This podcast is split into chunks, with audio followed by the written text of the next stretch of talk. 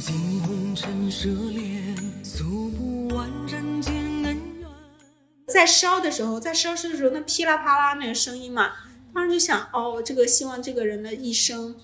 嗯，是可以是精彩的吧，可以不负他自己的使命吧，希望他是幸福的。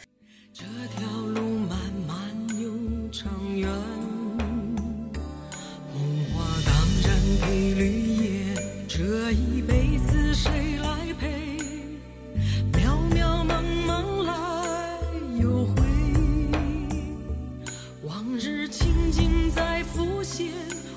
吹断了四海连，轻叹世间事多变迁。爱江山，更爱美人。每个英雄好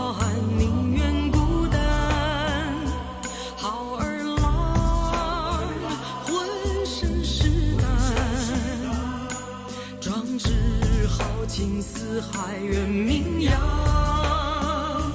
人生短短几个秋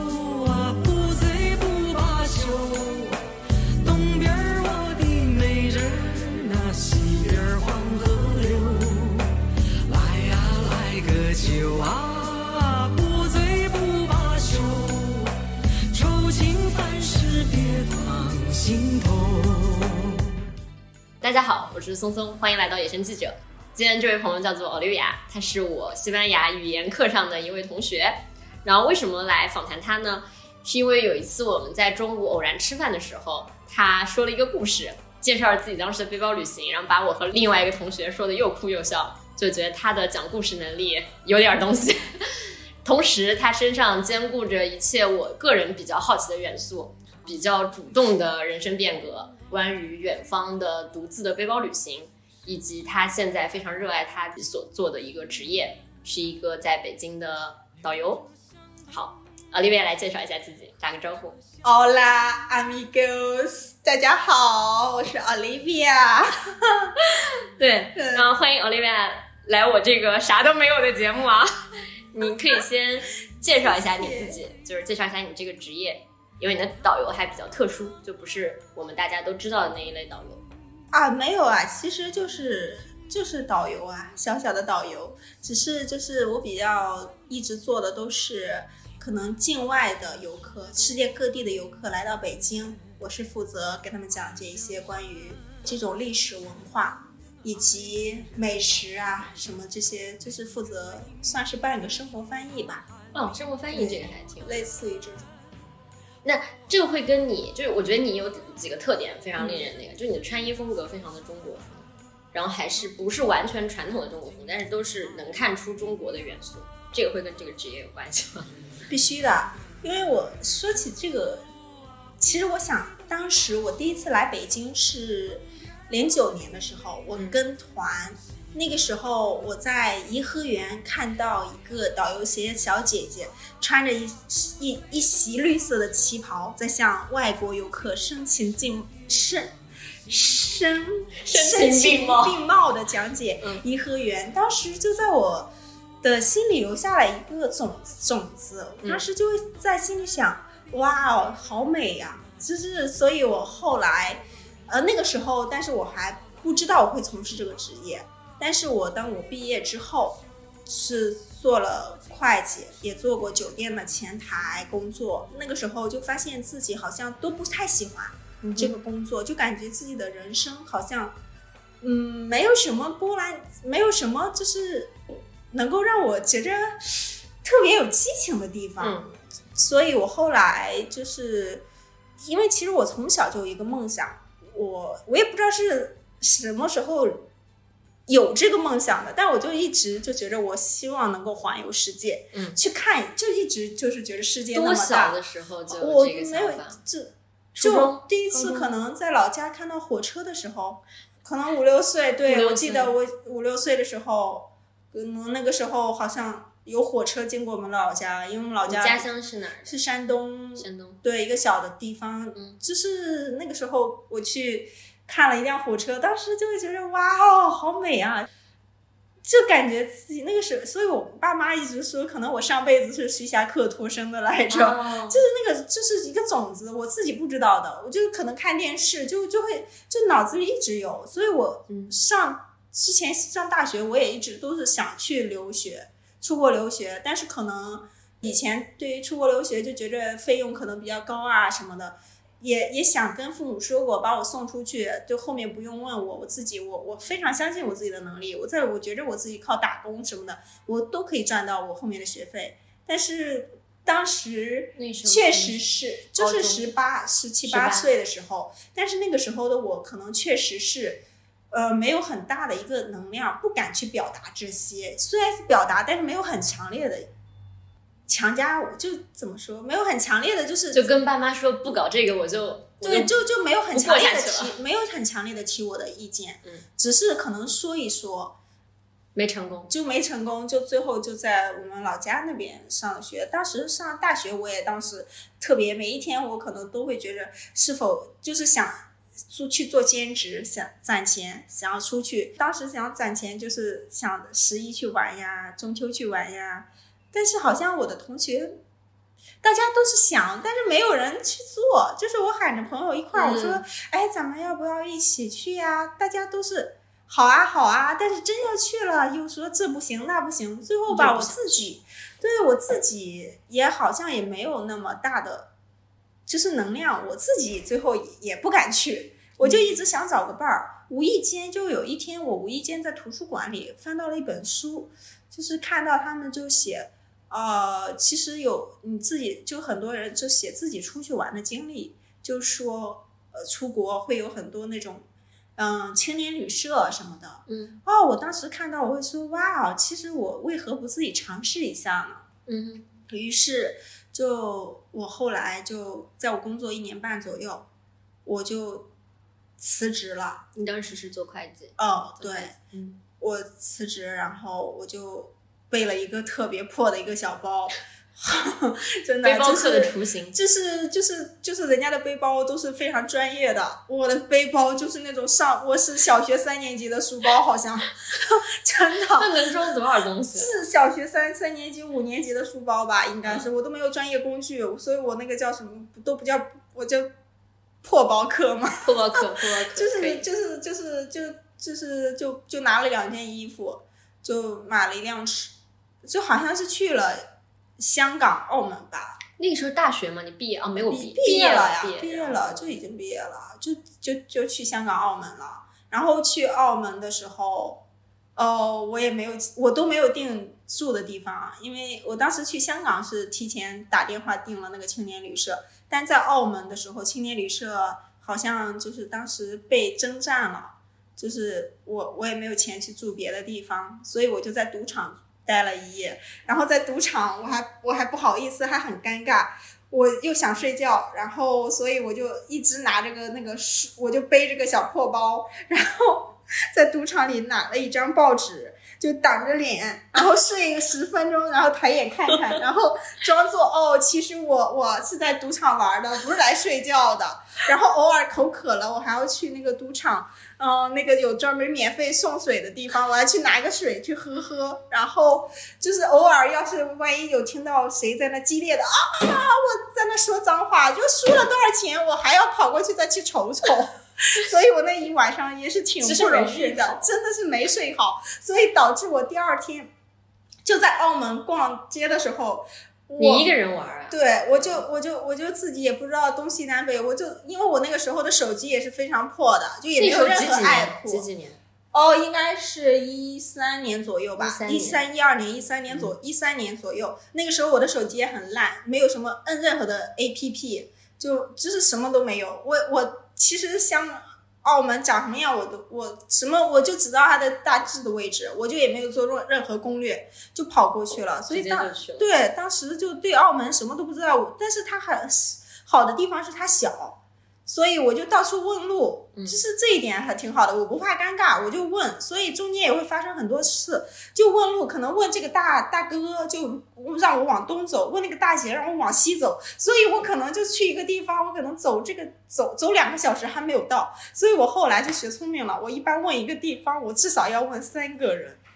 就确定那个地方，对，确定的这个方位，所以一般这样子我就这样开始了你的那个背包客的旅行。对对对，就后来就突然发现，哎，还不错，还挺可还挺，并且当时的花费也很便宜，就去香港、澳门也没有什么花费，感觉。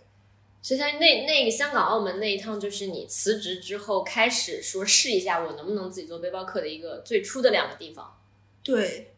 那其实从国内转了一下之后，到国外这一步，你就怎么怎么就你突然选择说想要去国外背包试一下？就一直都想啊，我一直、不是之前一直也都想留学嘛，嗯，所以就是就是一直想出去看看外面的世界到底是什么样的，所以我就自己办了护照，然后就一直拿着，你大学就办了还是没有，就是工工作辞职之后是办了护照，嗯。就是像那个港澳通行证也是，就是辞职之后办了，所以说就是就在嗯在旅途中，说不定哪一刻你可能就是就想出去了呀。准备好了？嗯，对啊，我当时也是，就是去云南去玩，嗯去云南玩带着护照，然后你在旅途中肯定会遇到一些这种有意思的小伙伴，也会听一下他们的旅行的分享，所以当时我就听他们就说那个有一个东南亚的线路很经典，就是哦从那个西双版纳可以坐汽车到老挝，从老挝可以坐汽车到呃泰国，从泰国坐汽车到柬埔寨，从柬埔寨坐汽车回越南。这条线路还挺经典的，当时对，当时我一听，哦，不错啊，很酷，嗯，就是并且花费也很少，因为对于我来说，钱很重，资金还是挺重要的，嗯，所以我我我有考虑，我就是申请去申请了泰国签证，也申请了柬埔寨的签证，是在云南申请，对，在云南申请的，哦这个很神奇。呃，然后当时也和小伙伴们就说，当时也因为我自己英语不好，毕竟英语都还给老师了，自己也平时不说，嗯。所以就是当时有遇到说英语好的小伙伴，大家就是有考虑一起结伴，后来就阴差阳错，可能想去的地方都不一样，嗯，那我想了一下，我签证都办了，我来。办都办了，中国人就说来都来了，来你不去对吧？我这签证都拿到手了，你说我又在云南了，嗯，那我不去，我我我我这个小小的心里也也不舒服的，嗯所以我就从云南就，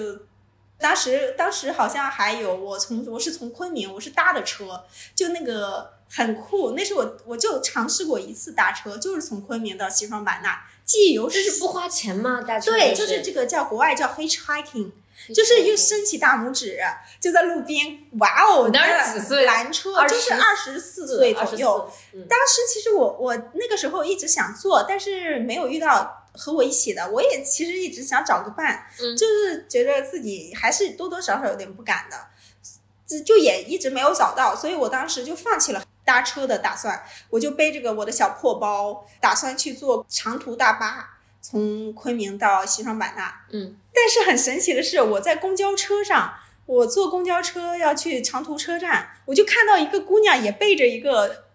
大包，小破包对，她不，她是专业的登山包，我这个就就就是一下子就那个就高下立现，就就不，我就觉得哇哦，这个这个这个很酷啊，就嗯就是不不由自主的就搭讪了，就说哇你要去哪呀？你背着这个包，就背包客的共鸣之处嘛。他就说我要搭车去啊西双版纳，我一听我说哇他要去搭车，我说我可以跟你去吗？他说可以啊，所以就这么的巧合，就在公交车上，然后我们我就跟着他一路走，我们俩就到了那个高速路口了。就到高速路口就开始跟着他，就就我还也得，我当时戴着个草帽，就是我就觉得我自己现在看一下我那个形象，就感觉像那个 原始人非常搞穿越笑，就是感觉像一个大大妈，然后嗯不是大妈，反正就是感觉那个形象就特别搞笑，嗯就是背着个小包，我还里提着个俩塑料袋儿，反正就是感觉很不专业，就是也很就不是大家想象中那种准备好一切的对对对对背包客的形象。对，我就觉得那个，我再看看我自己，还觉得很酷。我就觉得哇，我伸出了我的那个手，因为之前还一直不好意思去搭车啊，就觉得、哇，天呐，怎么这么尴尬？当我伸出那手那一刻，我平时公交车我都不好意思向师傅招手，就那个自己要拦车，我觉得自己好伟大呀。所以那个旅程，我就觉得那个是我的标志着我旅程的正式开始。就那是我第一步，对我跨出了我这个第一步，我迈出了我的舒适圈，我挑战我自己。因为我以前还挺内敛的，虽然我小的时候现在我已经完全想象不到你曾经是个内敛，就是非常的就是活泼。就是可能本性比较活泼，嗯但中间是有很长时间，就是也都挺内敛。然后那那一次搭车是相就出境了嘛？从云南到就是从云南搭车到西双版纳，西双版纳然后我从西双版纳就我当时就是。嗯，也没有做任何攻略，嗯就听别人说从西双版纳是有车，每一天好像还是每周有两辆车会发车到老挝。我也不知道老挝长什么样，我也不知道发车到老挝的哪个地方。我知道，反正那个是最便宜的，嗯所以我就直接就看哪一天，我直接去汽车站，我就看，呃，就问有到老挝的车没，你直接就哦上车了。对，接着就去就买了那个车票，嗯就发车就到了老挝，然后也没有订住宿的，什么都没有订。到老挝，到了汽车站，到到我老挝那一刻，然后我发现所有的人都下车了，然后那个师傅让我下车，然后我当时就惊呆了，天哪，这怎么是，就是一个其是感觉很荒凉的地方。我我说我去哪找住的地方？他就说你自己都没订吗？我说哇塞，我都不知道。然后当时我就慌了。嗯，我就我我自己都那不知道，怎么办啊我都不知道。其实我当时也都，并且我都用就是莫名其妙从国内到老挝，对到了老挝，并且当时好像到老挝也都天黑了，晚上了。我也没有住的地方，我手机里还没有这种一个小姑娘 A P，也没有这种各种软件，嗯，然后我也没有任何的书什么的，我我对老挝也一无所知，所以初生牛犊不怕虎啊。嗯，呃，不过还好还好，老挝比较小，去到那个城市，我就印象中，呃，我也不知道，其实我这个真的模糊了，嗯就是不知道咋回事，就到了一条夜市了。我也不知道我到老挝是怎么，可能随坐了个摩的或者是什么，就是让人家可能应该是用我的那个当时努力挤出来的几句英文吧，让人给我送到，比如说那种游客中心，可能是，所以就跑到夜市。我当时就是就必须要逼迫我说英文嘛，所以就就出国之前学到的对。啊最便宜的，然后 dormitory 去问一个一个问，然后最后差不多三十块人民币左右住了一个小这么便宜，对，一个小宾馆吧，嗯。应该是。当时里面全都是外国游客，我也想要获取一些信息，所以我就主动去交流，就用用我的那个不流利的英语去和一个德国呃姐姐聊天儿，她坐在那喝酒，我就跑过去了。哎呀，你来是做什么的？什么什么？这个地方叫老挝的哪呀？你来干嘛的？后来才知道，哦，那个地方是一个登山的，他们来攀岩的。哦但是那个老挝那个地方具体叫什么名字我都忘记了。所以相当于就是说，你到了老挝这边，然后跟住宿的里面的外国人交流，然后得到一些行程的攻略，然后开展了自己在老挝的一段旅行。那因为你之前有跟我提到说你是在哪个地方被抢，柬埔寨。你是从老挝去柬埔寨吗？还是从老挝到泰国，从泰国去柬埔寨。？OK，那在老挝和泰国中间有发生什么有意思的吗？印象最深的，我就在派县的那一段经历吧。嗯，在派遇到了好多小伙伴，我们一起去露营，嗯然后看日出，然后住那个 bungalow 叫小木屋啊，大家就玩的不亦乐乎。大概待了多少天？待了有两周吧，在派泰县对，在泰国，然后应该是去了我人生第一次的去的酒吧。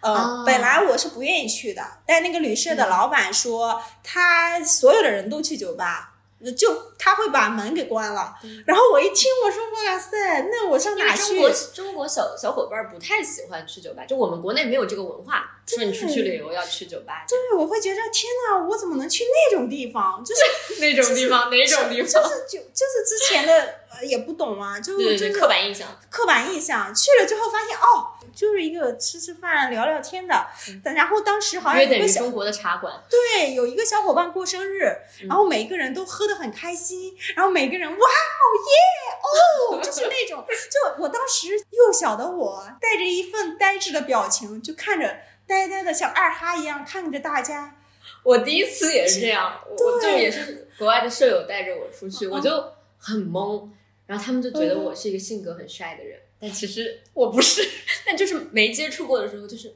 我在哪里？是是是，就会觉得哇，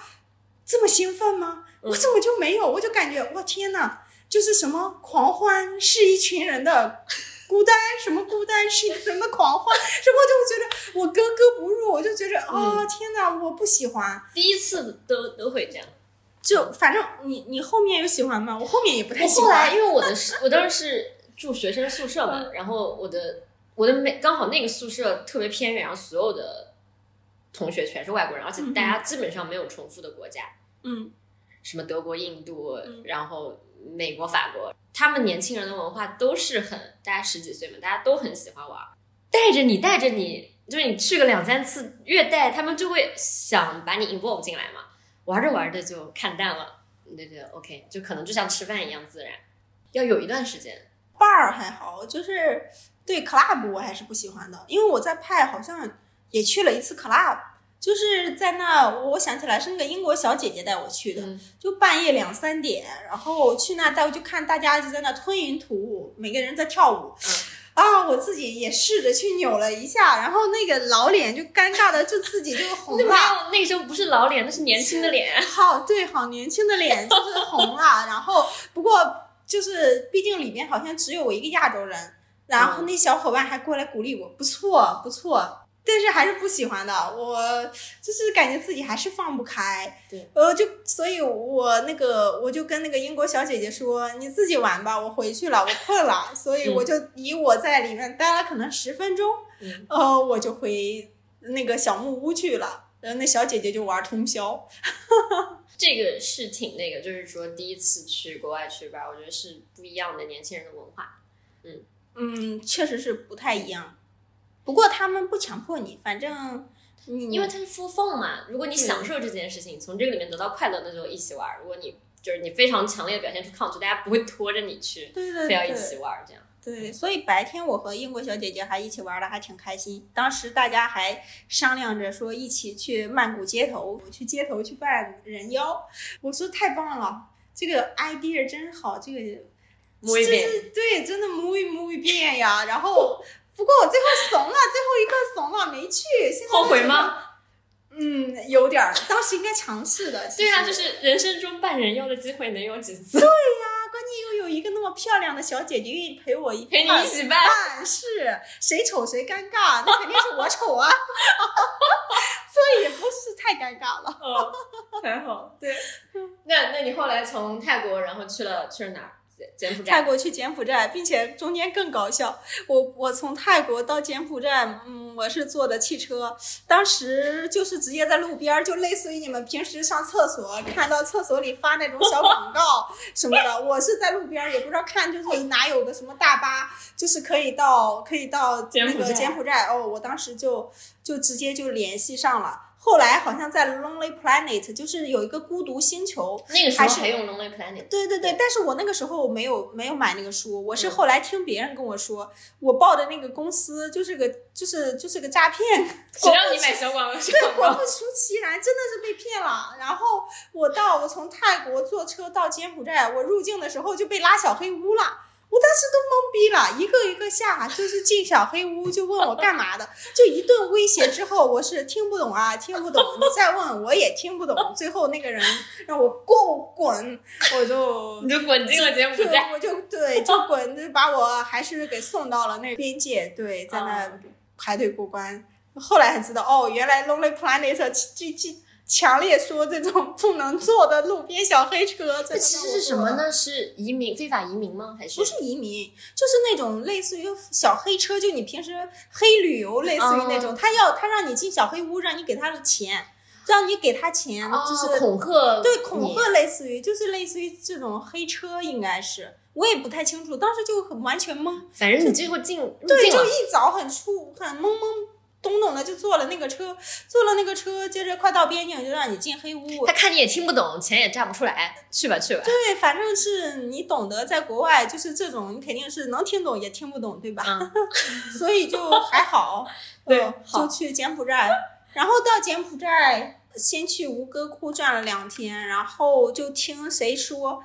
有一个什么柬埔寨有一个漂亮的海。没听，嗯，我说那好吧，去看看吧。所以，因为我就是旅行就是没有计划嘛，就是听到什么就觉得哦可以感受一下，嗯反正都不贵，都几十块钱儿就坐车去了，都挺小的。嗯，看完吴哥窟就从那个从那个地方就坐车到了西哈努维嗯西哈努克，当天，然后我住了一个 youth hostel，就是这种青年旅社，嗯呃，应该是住的是四美金一晚上，差不多三十块钱左右。嗯，呃呃，我把东西放好，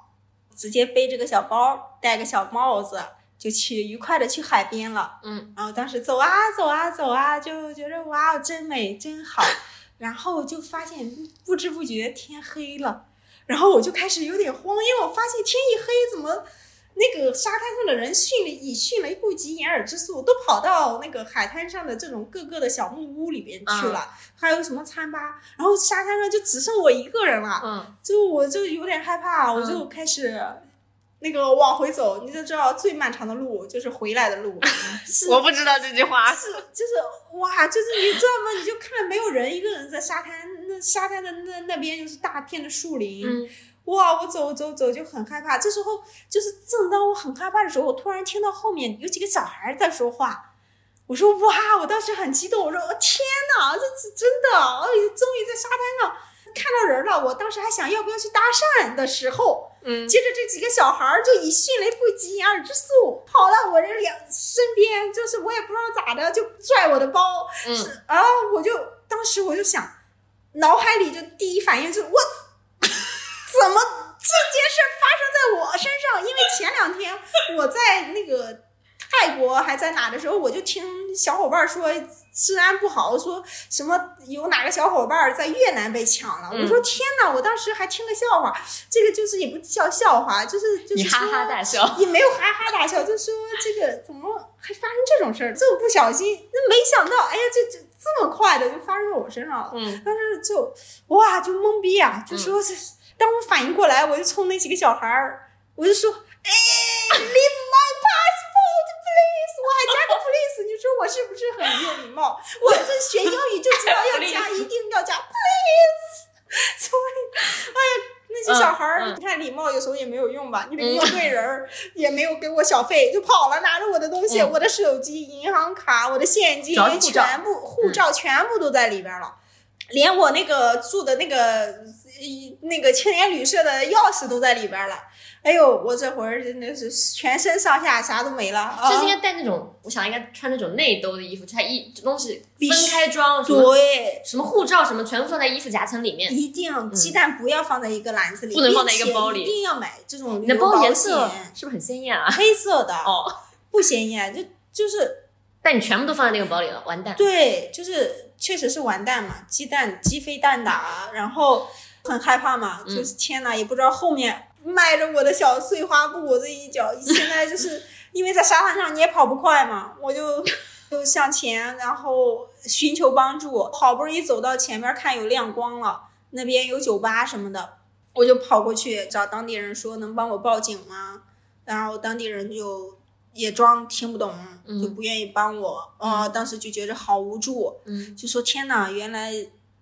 这个不是书上写的，这样都是那么乐于助人。哇，我当时就真的不知道该怎么办了，就是脑子里就一个信念，就走出去去报警。所以我就一直沿那个往大陆的方向走。啊，就是不知道过了多久走出去了，刚走出去大陆没一分钟，我就看到迎面一对夫妇，白人夫妇，呃，在大马路上走。我当时就也不知道怎么的，就直接冲过去，就是感觉是信任吧。嗯我就说，嗯，你能你们能帮助我吗？我被抢了。当时其实我都不知道抢劫怎么说，就说 some people t- take my bag away，就手脚并用的。然后哦，那时候他们说，哦，原来你被抢劫了，我就也也又 get 到一个新词，就学到被抢劫怎么说什么的。然后他们二话不说，就直接就就是叫了个三轮儿，就突突给我送警察局。因为他们那个时候他们是去吃晚餐的，所以他们把我放警察局，他们就去吃晚饭了。当然，他们临走的时候还问了我住在哪个地方，呃，因为那个那一片儿都很小，住的都很近。然后警察就是象征性的带我去去沙滩上看了一下，然后就又把我送回我住的地方了。嗯，我也我也成名人了。就是跟每一个人都讲，并且是手舞足蹈的讲，然后大家过来都拍拍我肩膀，嗯，我喜欢你这种乐观的态度。不过就发生了一件特别特别让我感动的事情嘛，突然就是前台的妹子过来找我说有人找我，我当时还说哇塞，警察不错啊，警察这么快抓到坏人，哇天呐牛！我说结果我一出去哇，你知道吗？真的要两两眼。出现两行热泪啊！是那个那一对挪威夫妇过来找我，嗯，哇，我你们都不知道当时的心情，就是就很不敢想象，就是他们说我们很担心你，我们觉着就是你要不和我们一起搬过去住吧，我们帮助你。哇，当时我真的觉得这这是上天派来的天使吗？就看他们俩脸上都带光环那种。都懵的，就是真的就无以言表的感恩。之后我就拿着箱子跟他们一块儿去住了，对他们给我开了一个房间。嗯，因为他们说快到周周六周日了，因为那一个事情发生应该是在周四，看一下，先等一下，看看警察能不能找到护照，找不到，我还要去大使馆办理这种旅行证啊什么的。嗯，哦，所以我就跟他们去住了三天吧。世界各国的游客。也知道我的遭遇的话，早上啊，他们就给我做做早餐，然后倒是中午，呃，我们就吃薯片。我居然在那个时候爱上吃薯片了，我以前很少吃的，我发现好好吃啊。对，中午就是大家就在那晒晒太阳，看看报纸，吃个薯片，晚上就去吃大餐，哇，然后。很神奇的，其实很神奇，真的很神奇，也很感动。就现在一直都觉得特别感恩。对，就是他回头再来找你，然后怕你处理不好这个事情太小了。我当时为什么听了你那个特别感因为我讲了我自己的事情。就你第一次出国的时候，我也是当时刚开始去交换的时候，我到一个新的国家，到一个新的城市，然后我自己拎着箱子，我要去找那个学校的住宿，我就自己在那个手机上搜嘛。然后我就是记得我从机场出来，然后到了那个地铁转地铁，然后地铁要上楼的时候，它那个是楼梯，然后我拎了一个很大的箱子，我自己就准备骑上去的时候，也是路过一对夫妇中青年的，然后那个大哥就是我帮你搬上去，因为在旅途里你遇到过很善良，人家也没有问你求索什么，帮了你一把，你会永远觉得，呃，世界上好人很多，对，你会永远就记住那个比较善良的。当时你不觉得怎么样？就我特别事后，你经历过很多不同的事情，遇到不同的人之后，你会觉得那种顺手帮人家一把这件事情本身就是很就是很可贵的，是是真的，我是很难忘的。而且于被帮助的人而言，对，尤其是我这个是这真的是雪中送炭。嗯，你们后来分别的时候是怎么样？分别就是星期一的早上，他们给我买了一辆还是最好的车票，然后临走又给我塞了二十美金，就怕我。需要用钱，和这个挪威夫妇分别之后，我在大使馆遇到了一个老乡，那老乡就又给我带到一个在柬埔寨做生意的中国人那里，父母给我寄了差不多三千块钱人民币，嗯，人民币，让我赶紧买机票回家。但是我当时一算，那我要是买了机票回去。三千块就是坐个飞机，我就觉得不值。我算了一下，我这个越南有这三千块，我还能玩一趟越南，所以我当时就不行，我不能回家。对，所以我当时就等，因为当时是在国外办不了护照，只有旅行证。那个旅行证我去越南大使馆，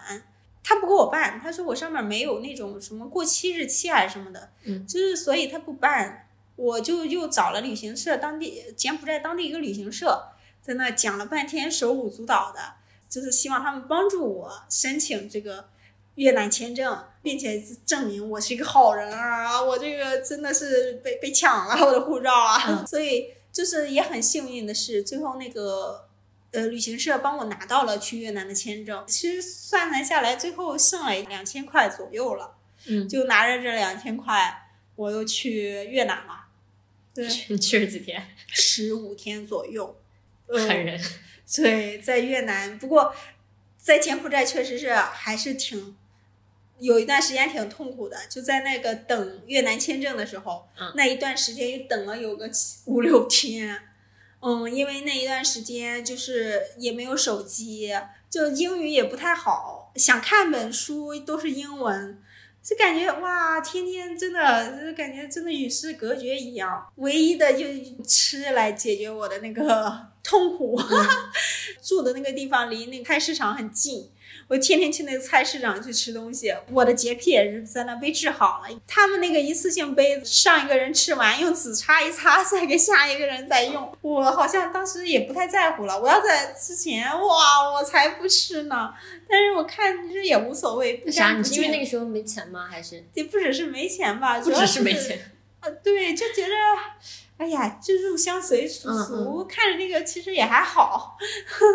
就那个吃那个东西看着还挺美味。我天天最最期待的就是去那吃东西，嗯，也没得病，幸运。就还好。其其实实其实不干不人家做的那些东西都还挺，嗯也没有太多添加剂了，可能看着就你没法接受。其实比起这种添加剂来说，那个危害很小啦。那你去了那边之后呢？之前跟我说你有去过印度，是从越南回来回国之后回回国之后，补办了所有的证件，去西藏，因为当时有一首歌叫《坐上火车去拉萨》。到了拉萨，听人家说、哦啊，其实从拉萨有又有一辆汽车可以去到尼泊尔。我一看，哦，哎呀妈呀，这个才二百块钱就可以坐车去尼泊尔，那何乐而不为呢？那签证怎么办？在那儿办的，在在拉萨在拉萨办呀，很简单呀。所以我都是没有计划，没有计划。对，就一看价格也还都很合适，所以赶紧申请签证。申请完签证，直接坐汽车去尼泊尔。去尼泊尔，对，尼泊尔应该是我旅行中是我目前为止最难忘的吧。在尼泊尔认识了人生特别要好的朋友。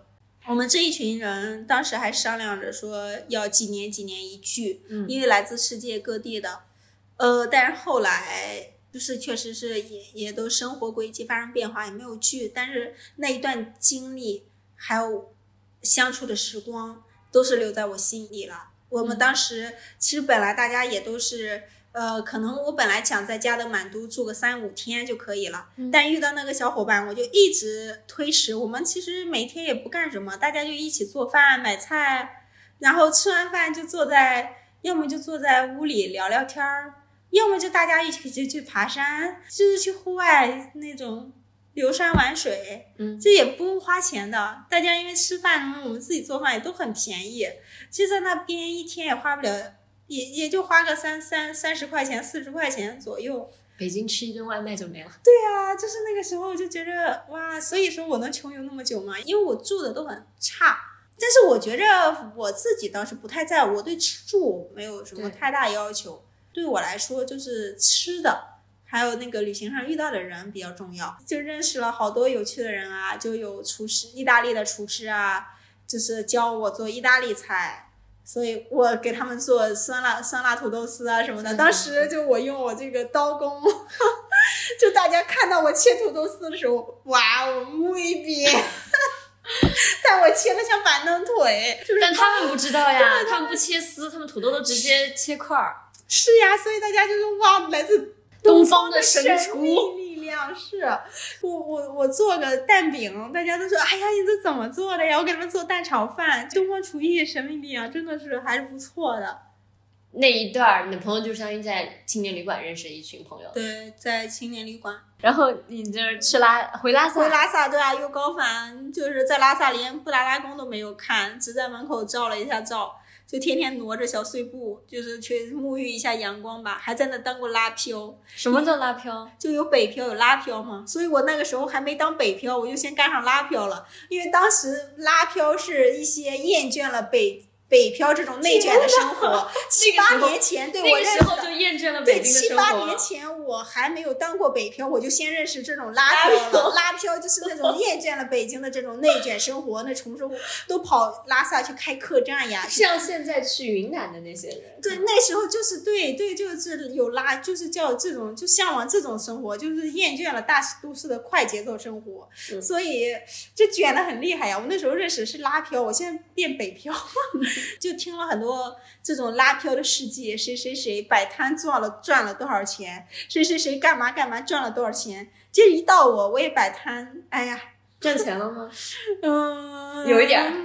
没亏就不错。嗯，那才怪！我发现，嗯，好像我这个摆摊儿之路不太适合，嗯，所以就没有经商呃没有对没有干拉漂，可能还需要先当一下北漂，再去做拉漂比较好。并且我当时还买了一个非洲鼓，在尼泊尔，就那样一路背着我的心爱的非洲鼓，从尼泊尔又到了嗯那个宁夏什么的，这一路甘肃是吧？就完全没计划，然后对，没有，就是背着你的鼓，对，就看，就背着鼓，就是就背着鼓就看哪哪个看地图吧，就看看怎么走，又省钱又比较顺，又又可以去一些多的没有去过的地方，这样子回老家就办印度签证。哦，你回了山东才办印度签证，对，办了印度签证是这一次是就飞机，之前全都是陆路。当时是买的亚航的特价机票吧，北京飞马来西亚，飞的是印度的第五大城市加尔各答。当时还在机场里住了一夜，被蚊子给咬的，哎呦妈呀！为什么机场里有蚊子？那因为机场里那空调系统应该不好，就买了个睡袋，也没有睡着。因为我买的是特价航空，都是夜航，嗯，就半夜到，我半夜我哪也不敢去啊，所以我在机场里蹲着，蹲到白天了，好不容易到白天了，就打了个突突车。我去印度聪明了，去印度我就买了一本书，叫《Lonely Planet》，因为我的手机，哦，我想起来我手机不是之前被人抢了吗？后来又在手机城被人骗了，买了一个破手机，就花了一千块买了一个酷派手机，什么软件都下不了，一下就死机，所以说还是用不了各种软件，我就只能抱着一个大书，就根据那个书，就所以说现在互联网多好啊，因为那个书都过期了，好多信息你找到的可能都倒闭了，所以我拿着那个书，发现根本都没有用，嗯因为我也没有订这些订，我都采取他们叫 walk in 的形式，不行就去问。跟那些突突车，就说你给我拉到游客的地方，因为都不是特别大，他们也都知道游客在哪。我就一家一家问。我印象最深的是，我之前在老挝，我就是说我要找便宜的，不超过三十块的住宿的。接着我就背着我那个小破包，就那一个小地儿，我问了真的两个小时，我真的不夸张，就一直问都没有，要么就满了，就因为我没提前订。最后好像应该是毅力吧，打动了一个小哥，然后也是在那里遇到了一个中国小姐姐，是她给了我一张地图，我这才知道哦，原来老挝长这样。我有了那张地图啊，算是我大致知道了，我应该是从南往北，从北往南，我是开始有点，他又跟我传授了很多旅游的经验啊，我知道我大致该怎么走了。对，之前是什么都不知道呀，就是去。所以说不要学我那个不好，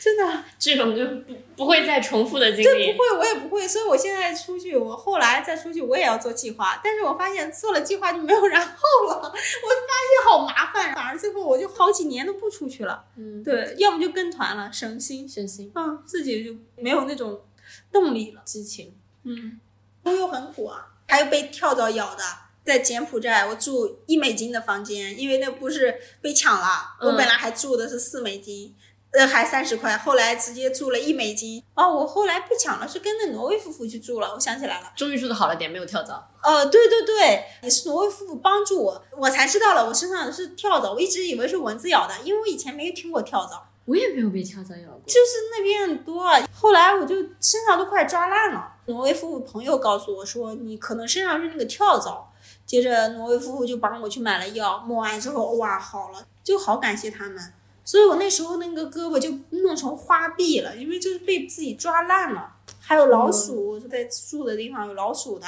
干嘛的很多，就是我的洁癖都是治好治好的都是在那旅行的路上治好的。我跟那个人说有老鼠，他说没关系，他们一家都住在这儿。老鼠，老鼠爸爸老老鼠妈妈我当时我一听，哇塞，那怎么办？就睡觉的时候，就老鼠嘶嘶的声音会会在边上吗？没有啊，我当时都没有睡着，那我就怎么睡得着啊？我睡不着，所以我就跑了。我住一晚上就跑了，好几次这种情况，真的就是因为真没法住啊。在哪儿啊？在那个老挝也遇到过小木屋，那个是没有当场看见老老鼠，是因为我那个小破包，我放了一包小饼干，然后我回来之后，那个小破包被咬了一个大大窟窿，我一看，哇塞，老鼠！当时一夜没睡着，我第二天就跑了。本来其实我还想多留两天的，嗯因为那个地方有一家摆摊的小姐姐卖的海南的清补凉，类似于嗯，就非常好喝，那是我喝过最好喝的。后来在印度遇到两次老鼠啊，就晚上到我是看到老鼠在屋里跑啊，那怎么办？那就不敢睡呗，困极了就睡一下下，然后第二天就赶紧撤呗，那也没办法呀。谁让你住的这种便宜的地儿嘞，你只能忍受它呀。然后中间也有遇到有跳蚤的，在印度也遇到过两三次，不过后来看就知道是跳蚤咬了，就赶紧买抹药膏，赶紧换住的地方，赶紧把衣服放到太阳底下暴晒所以就还好，不会像智慧对，不会像第一次全身都烂了那种。你印度有发生什么好玩的事情？哇，印度太多了，因为我在印度待了两个月。很久哎，对我把印度的三分之二都走完了。印度就算是比较累，差不多两三天就走一个地儿，并且在印度我也是没有任何计划呀。在印度对于外国游客还挺好，他们那个火车票有专门的外国售卖窗口，本地人可能买不着，多余的票会给到你。不过也有不好的，比如说我今天就是想买火车，但可能今天的票售罄了，所以我就要等两三天。尤其是从瓦拉纳西就恒河到阿格拉，就是泰姬陵那趟火车很难买。我印象中是的，我记得我等了好几天，老去那个火车站。对，就问有票没，然后那个工作人员还说：“呀，你太着急了，等一等嘛。”然后我当时就说：“嗯，你的胡子长得不错哦。”然后他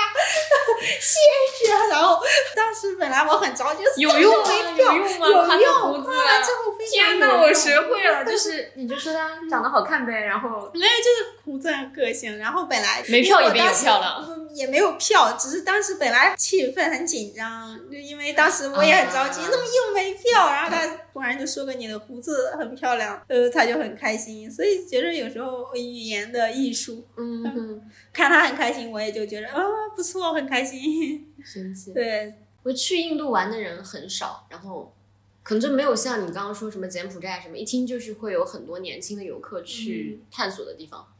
所以我想问一下你对印度的印象，就你怎么看这个国家？小伙伴都说就一半天堂一半地狱吧，就有的时候他给你一些这个东西，我都觉得你只有去了，你才能感受得到，因为你平时看到的所有的信息都是媒体带给你的，都是二手的，对你自己，并且每一个人他经历不同，他的感受也是不一样的。我真的觉得他是值得去的一个为什么？它其实很大，也很便宜。其实印度还是挺值得旅游的，但是确实它的那个自然环境确实是，我不知道现在有没有好一点。但我去的时候确实还是有一点，就比如说是要你戴口罩的，不戴口罩它的那个粉尘很多啊，扬尘特别多，并且吧，他们那边挺保护动物的哈。嗯动物在大街上到处都是，所以那个动物的便便也就是到处都是，所以这个东西你要适应吧。如果太洁癖的话，可能不太喜欢，但我还好，就是我洁癖已经被治好了。对我早就被治好了，并且我还挺喜欢吃路边摊的。我在印度吃路边摊我也没有问题，但肠胃不好的还是不建议去吃，不要喝什么生水啊什么的。我肠胃还不错，嗯，所以我是什么都吃，并且当地的人也很热情啊，看见我吃都会很很热心的围着我啊，教我怎么吃啊，并且那个时候还很少亚洲人啊，大家看到你。都很热情，和你拍照，和你握手啊，并且以前我觉得自己长得好丑啊，去了印度什么的，就尼泊尔、印度，就会发现哇，审美真的是多元的。去尼泊尔就发现了，反正到那就每一天都被搭讪，每一天都被夸漂亮，搞得我自己都怀疑我自己的审美了。那你印度没有遇到其他印象特别深刻的事情吗？或者说，你不是说你玩了三分之二个印度吗？印象最深的一个城市是哪？其实他们呢，给我带来最印象最深的，我还是觉得是恒河吧。恒河。呃，我去恒河去看，他们晚上有那种，你们可以看咱们以前学的课本，大家在恒河里沐浴啊什么。他们晚上还有诵经，当时就是印度的有一个老大爷啊，还给我洒那种圣水，很感动，不知道为什么就融入进去了。你一个人去的恒河边，还有结伴，因为在印度去恒河它是晚上，我晚上是不会单独行动的，对，都会结伴，就有小伙伴一起去。那还好。嗯，对，有好像是和一个姑娘一起去的，因为那个外国人也比较少，所以他们本地人对外国游客也都很热情，就给我们洒圣水啊什么的，真的很感觉着啊信仰的力量嗯，是你看到无论贫穷富有，大家都在那虔诚的诵经听经，一片祥和。一晚有灯光吗？有，并且那个水其实不脏，不脏你就是看上去是不脏的。我是说看上去，还有那个恒河夜游，当时我们还请了一个导游呢，讲恒河。不过当时我的英语也不太好，听了就听了个寂寞吧，也不知道讲了到底是啥，反正就知道有钱人要努力买那个好的木材烧自己。不是恒河有烧尸嘛？嗯，我是近距离看的，在恒河那边反而你对看死亡，哎，反而就觉着你看，你亲眼看了那个对烧对烧尸体，对的，反而觉着没有那么恐怖。以前就会觉着哇害怕、惧怕，不敢看。但在在那边，因为在恒河边，他们那个酸奶，印度的酸奶叫拉稀，就是我在那个街边喝着拉稀，从那个酸奶店就有人抬着尸体就过去，要去恒河边上去烧。所以当时就和那个小姐姐马上一合计，就去那看烧尸。嗯，就因为那个烟雾缭绕嘛，我也我也有点害怕，也没仔细看。那小姐姐说，嗯，她没看清，拉着我再去看一遍。然后我真的后第二遍就看得很清楚，骷髅头啊什么的都能看得到，就看到了，反而也没觉着害怕了，就会觉得对生命就有一个。也不知道怎么说，就那个在烧的时候，在烧尸的时候，那噼啦啪啦那个声音嘛，当时就想，哦，这个希望这个人的一生，嗯，是可以是精彩的吧，可以不负他自己的使命吧，希望他是幸福的。当时就很感慨。那想到我自己，就觉得我怎么样过我自己的一生，反正只有这一次，嗯，我还是觉着过程比较重要，就是它的宽度很重要，你只要尽量的去过好每一天，因为无论你是渺小的还是伟大的，什么，在自己的维度把自己的每一天过好就可以了，不要太难为自己，就是爱自己就行了，爱生活，因为生命的尽头可能就反正都有走都有走的一天嘛，然后我就反而就觉着，结果就是都是会走，就你、嗯你的嗯过程怎么样能够过得精彩吧？如果你能够造福人类，那当然是非常好的。如果你可能暂时没有那个能力，先把自己过好，达者兼济天下，穷者独善其身，做好自己手头的每一件事，然后用一个感恩和积极向上的心态面对这个世界，我觉得就可以了。那他烧尸的结果是灰烬嘛？就是这个人的对呀也也该都是会就是烧成那种烧成灰烬。就是烧成灰烬嘛，然后撒到恒河里边吧，应该是。因为我只看就是烧到灰烬了，并且有钱的他是用的好的木头烧，穷的好像就是差一点的木料，这个也是分。所以说，哎，人都要去了，也是会内卷哈，也也也是就是有钱的他们相信轮回吧？相信相信相。信你，用不同的木头烧，这不一样啊！呃，也是，并其实能够在印度恒河边上烧，已经算是很不错了。很多印度教的人都期待能够在那边烧，但很多人其实可能路途遥远，因为印度又那么大，他还不一定在那被烧呢。所以能去到那边的都已经，他们算是其实挺感恩的了，挺满意的了。嗯对他们会相信轮回呀，所以他们会喝圣水呀、会在那洗澡呀。就就是我会觉着不要去批判吧，因为大家的风俗都不一样。嗯你到了那个现场，你就会发现，哇，其实每一个人的人生还有每个文化都是不一样的。可能旅行的意义就是我会更包容。更开放，不会去太多的去批判、去评判这些东西。这个是世界精彩的所在。精彩嗯，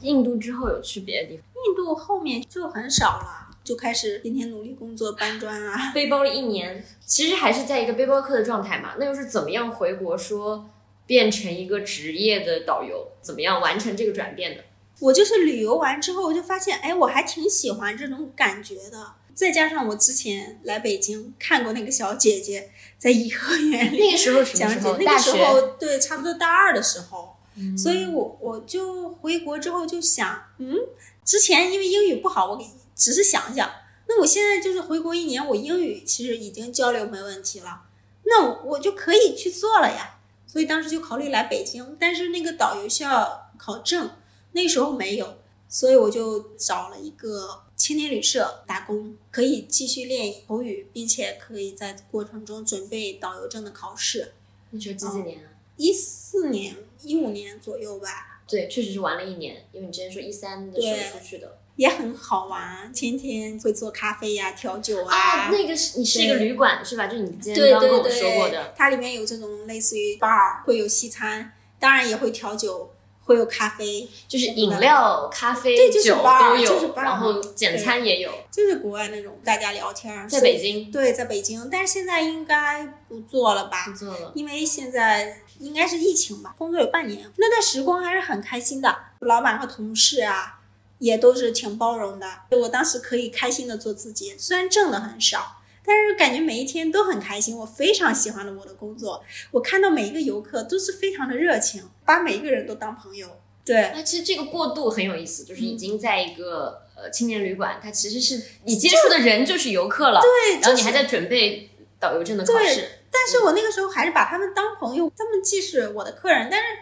我更多的是把他们当朋友对待。所以你这样的心态，我发现大家也会把你当朋友。比如说，他们有时候会给我送巧克力啊，送罐头，给我买蛋糕啊什么的，就是也会把你当朋友一样看待，天南地北聊啊。因为大家都是这一群爱旅游的人嘛，我也会聊我在旅行之前旅行的事，他们也会在分享他们以后要走的线路。其实对我来说，你是认识一群朋友这样？对，就每一天都也是非常新鲜。就每一天可能会十二点下班，但有时候他们就是在那吃的开心啦，我也会陪他们啊。我就可能一点才关，自己没有觉得特别辛苦啊。有的特别好的人，就你下了班，他也会帮你一起收拾桌子呀什么的。就更像朋友，确实。对对对，就跟你聊天，我也很感动啊。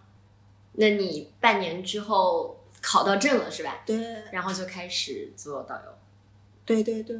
然后奥利维亚后来回国就成为了一名专门接待外国游客的导游。嗯。那你刚开始找工作的时候是有目标性的，就想找说我是希望用英语沟通接待外国来北京的，还是说你被分配到这样一个岗位上？呃，不，就是要从事接待外国游客，因为我一直都觉着，我希望做一个文化的传播使者，可以把中国的这种文化传到世界各地。因为我之前旅游的过程中，发现很多游客对咱们的文化其实是不了解的，是有偏见的，嗯因为都是从媒体得到的。就像咱们对印度的偏见呀，也是很多的。所以我，我就觉着，哎，我其实很喜欢这个工作，我非常想做一个民间大使。嗯我感觉我和他们的沟通，其实我从来都没有觉着什么文化差异啊什么的，我觉得都是人，嗯只是可能是沟通上面的差异问题。所以我希望通过我自己的这种，我认为我是有一种人格魅力的。对你有，呃，不不要怀疑。我是希望我通过我自己的这种人格魅力吧，嗯，能够让更多的外国的游客了解中国的文化，并且爱上中国的文化。这个是我一直做这个职业的初心。嗯嗯。然后其实你做了五年这个工作，对，当我问你喜不喜欢这个工作的时候，你的回答特别肯定嘛，是非常喜你非。常喜欢。嗯，我有责任感。我做这个工作，我一直都还是非常的认真负责的。我平时早上我都定三个闹铃的，嗯，就很怕迟到。对，嗯因为因为你之前也说到说这份工作其实在北京而言，它赚的不多，对然后我更像是我们在生存，而不是在生活。你，依旧愿意做这个，其实因为在北京的话，怎么说？其实有时候生存和生活吧，因为我在修中国文化嘛，我有时候就觉得生存和生活可能也是都是来自于你内心的世界吧。我有一段时间就有那么一刻，我就甚至感觉到我和那个陋室铭“斯是陋室，惟吾德馨”，我甚至啊就是我我我会有那种共鸣了。我就觉着，可能大家认为的生活就是我要有在这有个房子、有户口、有车什么的，到处去住豪华酒店什么的，那个是生活，当然很好。可能暂时做不到，就有时候你可能关自己，是每一天把每一天你都，你可能在自己出租房里插上一枝花，嗯点上一根香，嗯其实这个真的花费很少的，就一枝花十块钱。嗯你你是有这个能力去买的，嗯这个就会让你的这个卧室马上就生动了起来，就灵动了起来。养一个小金鱼什么的，其实这个我觉得不是也是生活吗？当然你还是要挤地铁，但其实你看到地铁里大家熙熙攘攘，你把他们都想成是那么多灵动的小伙伴，其实是觉得这个世界很美好啊。嗯，我觉得是心态吧。其实我现在有时候也觉得我是在生活啊，我在享受我的生活，但是当然我还是希望通过自己的努力，让我这个生活可能更有质量一点。嗯，对，那回到你的工作，嗯，你会接待从国外来北京这边玩的游客吗？因为他们的这个人物画像是怎么样的？世界各地的人，你会遇到不同的工作，不同的这种国家什么的，都每一个人都是很鲜活的啊。欧美比较多，因为偏就是英国、美国，就是这种说英语的国家的嘛。年龄段四十到六十左右，因为我们还是偏向有一点类似于私人的定制，就是价格相比来说高一点点。哦，就你们这带的这个团是这样子。对，嗯哼，那你在国内带团的时候有没有遇到过什么比较有意思或者特别印象深刻的事？说说一两个就够了。很多。我之前接待了一个来自澳大利亚的一对夫妇，嗯哼，他们七八十了吧，他们是坐游轮过来玩，我就负责去接他们，带他们一天，他们就非常喜欢我，希望第二天他们第二天有自由活动，嗯，但他们就希望还是能和我在一起。正好我第二天没有事，我就答应他们了。就像真的就可能像朋友一样吧，聊天。我就记得印象很深刻，下午送他们回酒店，呃老爷爷就抱着我就哭了。嗯，对我当时其实我我还是挺有感触的，就有的时候这个就是人和人之间的这种信任和美好吧。两天，对，就两天一天半，其实还不到两天，因为下午就回去了，就送他们回去了。他们把他们的家庭地址呀，什么都给我写上，就说让我去澳大利亚一定要去找他们，他们有农场啊，有马呀，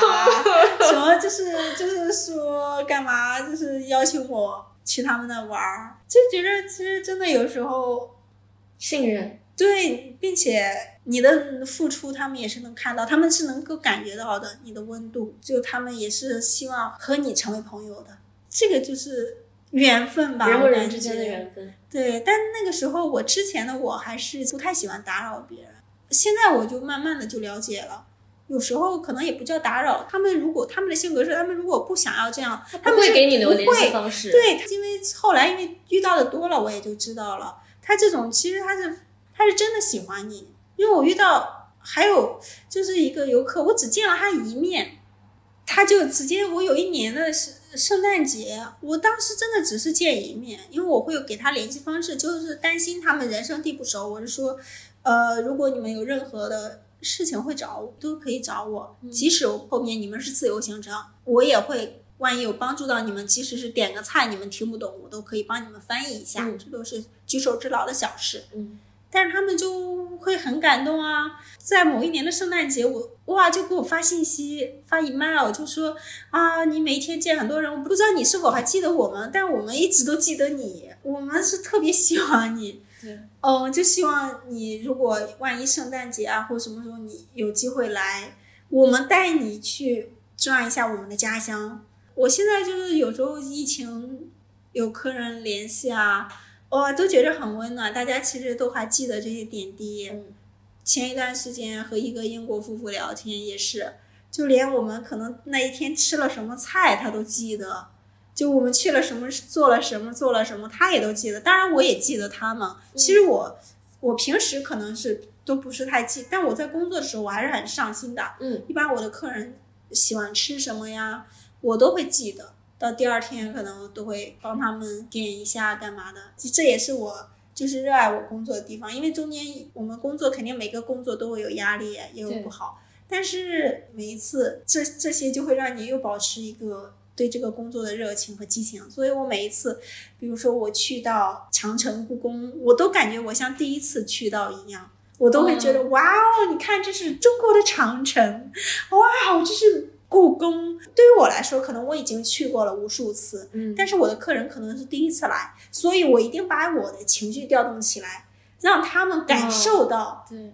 对，当然这我也是非常自豪，中国有这个东西。嗯我也希望通过我的讲解和介绍，让他们就是能够有一个这个美好的一天吧，享受他们的旅行。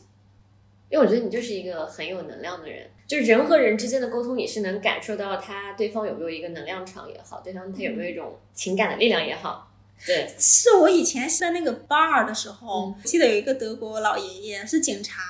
他每一天见到我就说啊，You are my sunshine。我当时，啊，我当时，啊！我当时就是真的，我我都没有意识到，我现在才知道，哦，原来生活中其实你遇到这种有能量的人，是真的能够给你带来很多。嗯对，我很相信这个东西。我也是相信，我现在也是觉得，因为有时候可能真的你会遇到有一些负能量的，你嗯会很压抑。其实有时候很，能量是会传递。对对对。我现在其实有时候，我当我能量不足的时候，我再想想那时候我自己，那个时候真的是小太阳，就大家都以为我那个时候是在你现在也是恋爱什么的，就会，但其实没有。但是我每一天就是那么的能量满满，我我也不知道为什么，就你喜欢你在做的事情，应该是吧？对，就你在生活。对，应该是，反正我没看到我的游客，我说嗨什么，就像老朋友一样。你先，你吃饭了吗？什么？然后如果我要有什么好吃的，我也会和他们分享啊，他们也会给我一些好吃的啊。然后我还有客人，比如说当时知道我想学西班牙语，就一个字一个字的教我，奈何我当时 真的是你记住啥了了？真是睡着了都，米亚莫，米亚莫一个都没有记住，就是都睡着了。神奇。然后你这刚刚还提到说，就是你自己其实有些不舍得吃的，如果你有你你的游客来，你会请他们去北京吃好吃的。对，刚开始有时候，比如说之前有一个客人，他是南美的，从南美来到北京，差不多光飞机三十多个小时吧。南美来北京这么远，对啊，天他们要！转机什么的，就要差不多三十个小时。后来他又来北京了，就联系我。哇，我也是很感动啊，因为他还能再想到你，时隔那么多年，因为我们其实一两年吧，并并，但是我们其实相处可能就一两天，就他来北京第一个想到的就是你啊，所以我也是非常感动。我自己平时一个人，我我是不会，我都是吃路边摊呀、或者嗯嗯快餐，我很少去吃餐厅，就是点高档的。但是我觉得他来找你，我肯定要请他吃好的呀，我就去鼎泰丰。很感人啊！哦，然后我都不请别人吃鼎泰丰。好吧，我自己可能，对啊要是我自己一个人，我我自己也不吃鼎泰丰不会去吃的。嗯，但是他来找我，我就觉得很感动啊，带他去吃鼎泰丰。当然，他们也会把我们的照片弄成贺卡呀，写一些话呀。感觉导游是一个能接触很多不同的人的一个职业，然后同时你又是对外的嘛，嗯，所以确实是我觉得能达成你想要的传播中国文化的这个效果，就因为你确实是建立了很多跨国的友谊。对，嗯确实是，并且可能他来之前对中国还是有一些负面的什么的，但是真的，你的每一句话都会让他感受到这个力量。他开开心心回国，然后他回去了，他又会再介绍他的朋友，分享他的美妙的旅行。对，有时候他会介绍他的朋友，再过来，再会找你。对呀、其实旅行的时间有时候很短的，在这个比如这十几天一段时间里，你的导游就决定他们对中国也好，对北京这座城市的印象也好。对呀、因为主要他们的语言不通嘛，嗯他们能够深入接触的、聊天的，其实也就是我嘛。对，衣食住行全是和我们在一起。嗯 平时他们回酒店也没有什么中国人聊天嘛，所以他们就说白了，他们除了就看景，所有的信息可能就是我们在讲，对对，是有一些的影响的。而且其实我觉得你性格很开朗，然后就一直在说话。然后你跟我提到说，如果这个导游话不密或者不是这种性格的人，他可能就没有办法承担这个职业的需求。嗯，其实相比来说，就是你肯定是这种活泼一点的更好。嗯但是如果你是一个知识型或冷幽默型，就是也是可以，但是你一定要有你那个点一定要突出。你要是如果不突出，比如说一直是很闷的，确实是可能有点不太适应吧。嗯，不过有时候工作也会改变人，你可能从事了这个职业闷的，你可能为了你工作更好，你也会不停的说，对，这个东西都是可以改的。嗯，然后你刚刚也有提到说，其实像境外的游客来国内玩这样子，也会分，比如大团、小团，小一点可能几个人定制一下，嗯大的话会几十个人。你说这两种有什么区别？可以，因为我觉得很多人是不知道有这样子的这样的游玩方法的。可能会是怎么样的一些情况？嗯，大的就是像咱们这种平时的跟着一个大巴车，大家可能吃团餐，会每一个地方都有固定的时间，上车睡觉，下车 尿尿，呃，除了拍照就是拍照什么的，嗯这也是挺类似的吧。嗯，小的就是有点类似于咱们国内的这种私人定制，就是你可能一个人、两个人、三个人，就你把你自己想要的，你想要去看什么，告诉旅行社，他帮你设计一下路线，还有具体的花费，嗯，帮你定一下你住的什么的，然后你吃饭也不用去这种旅行社指定的指定的，都是去社会的餐厅，你想吃什么都会有啊，你想吃烤鸭什么的，你想。吃卤煮、烤串儿、早点、包子铺都可以，就是根据你的需求来制定，所以每一个都不一样。也有考察，我之前有一个客户，他就是说他在英国看了艾未未 的展，他说他很喜欢艺术家，嗯，对现代艺术家，所以他来这边就要拜访艾未未的 故居居居，就是这种居住的地方。这个都是可以定制的。可以，也有客户就是要去是大学教授、校长要来看这种商务，就特地说他是一趟旅程，但他其中的需求是要见大学校长。对，就是你们都可可以去接洽都是啊，这都是就类似于我们算一个生活翻译加导游吧，就是都可以。因为我自己是没有呃玩过完全定制的旅行，可能我觉得是不是在国内和国外对于私人定制的旅行还有一个呃发展不一样的阶段。我感觉国外好像可能更多一些，对，国国内还没起来。对国国内市场还是挺大的，因为现在咱们国人的 呃确实也都是越来越有钱了嘛，对，我所以觉得条件变好了，对条件变好了。可支配的收入变多了。嗯，然后并且大家想法也越来越多，可能很多人也都不愿意做这种，就是大家就可能会比较希望旅行可以更自由化一点，所以这种私人定制以后在咱们国内，我觉得也会火如荼的发展的，这是一个趋势吧。所以你现在看好是我们国内的游客去消费这样私人定制的对对产品，对比如说我们可能去国外啊什么，对，可能会甚至在国内也可以现在国内不是很多网红也有打卡，就是你可以给他做一些网红路线呀什么的，就是可能两天三天，根据他的意见，他包个车啊，包个导游，这种都算吧，就是嗯办、办私人定制都可以。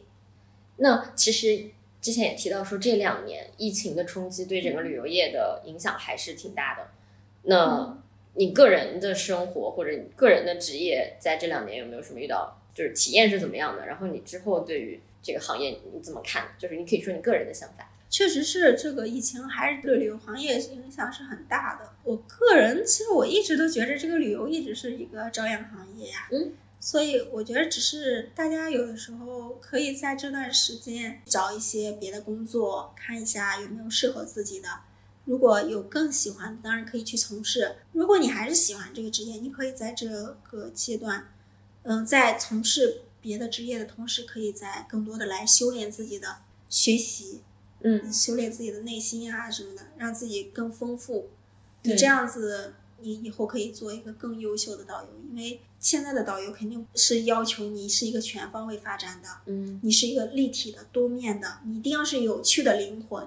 你才能够让你的导游也这么难，我其实是一个很复杂的对岗位，我觉得。对，嗯因为你做一个优秀的导游，你一定要一个有才、有趣，你沟通能力、表达能力、对，协调多方面的能力。你这样才能够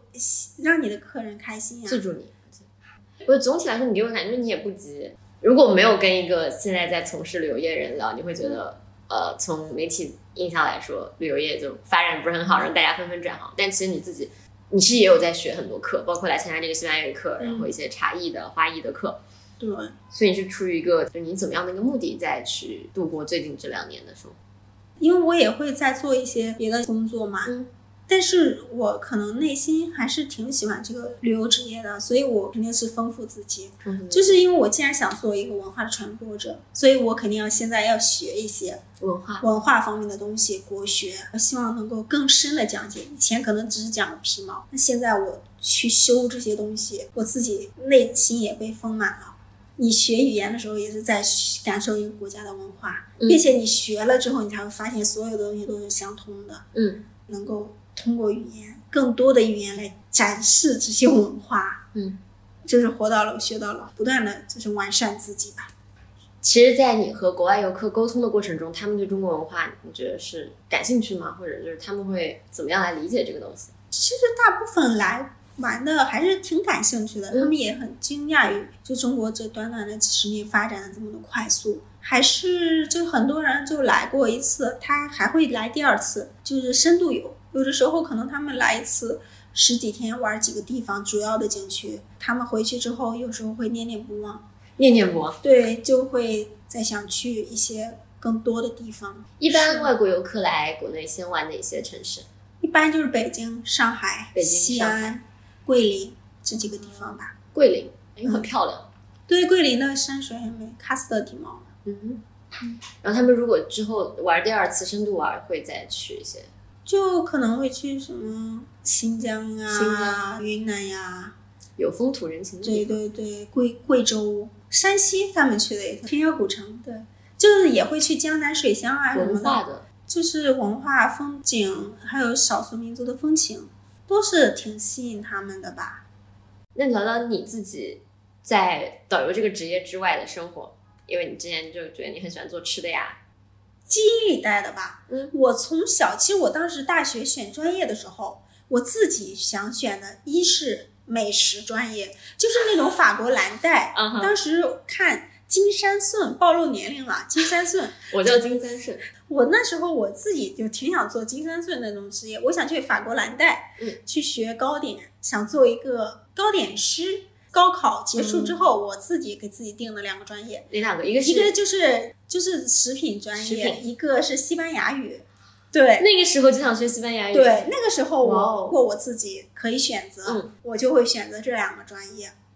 因为我从小我看到那些做饭的锅具，我就会觉着好酷。五六岁的时候，看见他们做饼啊，我们山东人爱吃煎饼什么的，嗯我就看那些大饼，自己就特别想上手尝试。我喜欢做吃的，对我，我那个时候小时候大家不让你碰，但我从小的梦想，我就希望我有一个超级大的厨房，里面有所有的厨具，嗯因为我喜欢研究。当然，我做的东西可能形状不太好什么的，但是我是特别有热情，我喜欢去看制作过程，然后我也喜欢去尝试，我不挑食。嗯我去到任任何一个地方，我一定要去吃当地的菜。对我来说，旅行中那个吃有时候甚至占到第一位，因为我要去感受。我可能旅行完我什么都不记得了，我只记得它的特产是什么。我去泰国，我也会去学做泰餐。我去报学校，当时我去去泰国很便宜，可能只两百块钱，他给你带到一个农场里，你去农场里摘了蔬菜，当时就有厨房教你做冬阴功汤、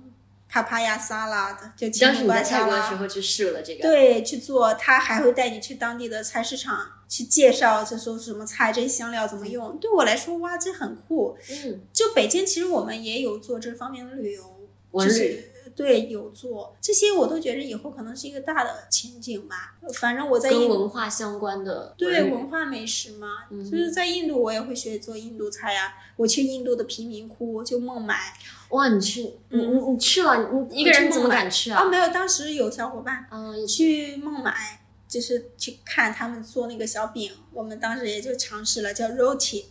嗯我现在你会做吗？会做，就是我这些都很喜欢尝试。其实做饭我觉得很有趣很很有乐趣，我是非常喜欢。尤其做面包的时候，看到那个面团就在烤箱里一点点的长大，我真的觉得哇，这不就是生命，对生命真的是生命，或者是你种一盆绿植，我就清楚的记得我之前种那个绿萝，春节回老家了，回来他当时以为他已经死了，因为都好久没有浇水。但是我当时就是抱着试一试的态度，我就把它又给它浇了一下水，都它都已经蔫了，我又给它把那个杆儿给用个小的棉线捆了一下下，支撑一下。过了几天，它奇迹般那个活了，我真的就生命，对，就觉得生命其实顽强的哇，我也觉得生活到处这就是生活呀。感受到美，就你去闻一下花香，尤其我现在在学花艺，我就会去忍不住的去想闻。我见到花，见到叶子，我去想闻它的香型。你学喝茶，你你就因为你会知道有兰花香，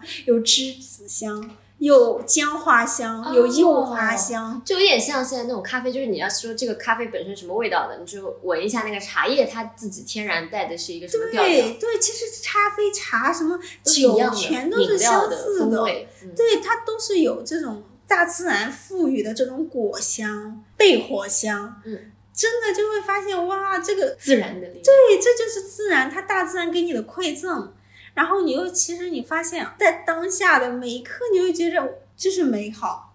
有时候大家的烦恼都是可能想的太多，当你接近了大自然，就是看了这些，有时候你会觉得哇，自己是渺小，并且自己会感恩每一天你吃到的每一口蔬菜，其实这几个菜叶子它都是在努力的生长，来供给你，让你来吃到它。其实有时候，我现在就会理解，之前我可能看到有朋友在吃饭的时候在祷告，我现在就有点就会理解，真的那个就会给你一种向上的力量。当你知道了感恩，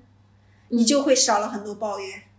对，我觉得你对于这种大自然的这种生命的东西，其实和人愿意去旅行，然后我要探索其他地方，他们之间有相同之处，然后包括文化呀。对啊，我觉得这些都是息息相关的，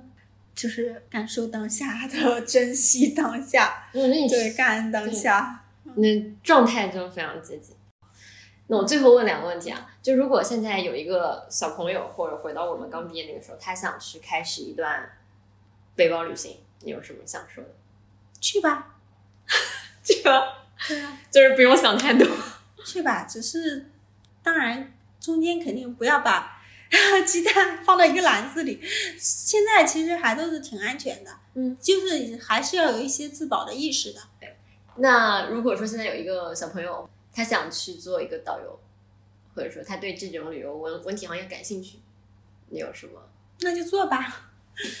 你的这个回答好干脆哦。因为有的时候你想太多，你可能你只有做了，你才知道嘛。因为你永远都是，如果你每一天都是只是在想，嗯你永远都不知道这个适不适合你，你是否能接受。你只有做了，你才知道我是否真的喜欢。如果你要喜欢，你就会为他去做很多的工作。嗯如果你不喜欢，那你就果断放弃嘛。因为年轻时候的试错的成本还是比较低的。非常干脆的回答就是去做，然后是呀，就是就是 just do it。好，很开心，我今天跟你聊了很久，快两个小时。哎，谢谢奥利维亚谢谢参加我这个啥都没有的、啥都没有的节目，从零起步第第一期，就第一个、第一个采访。哦，谢谢谢谢松松把这个机会。没关系，我感觉我很很合适的一个。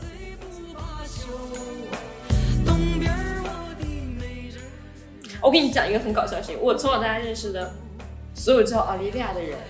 都是美女。除了我之外，没有你也是。我只是想扣回这个题，就说明这其实你也很美丽。哦，我我想说，哦，我这个名字，哎呀，我这个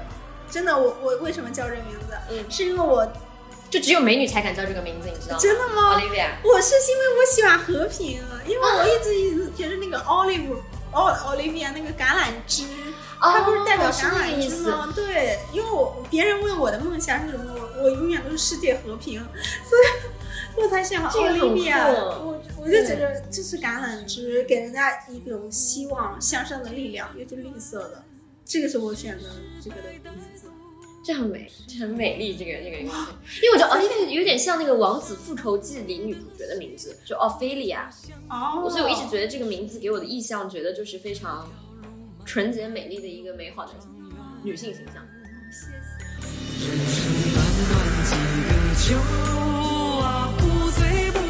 短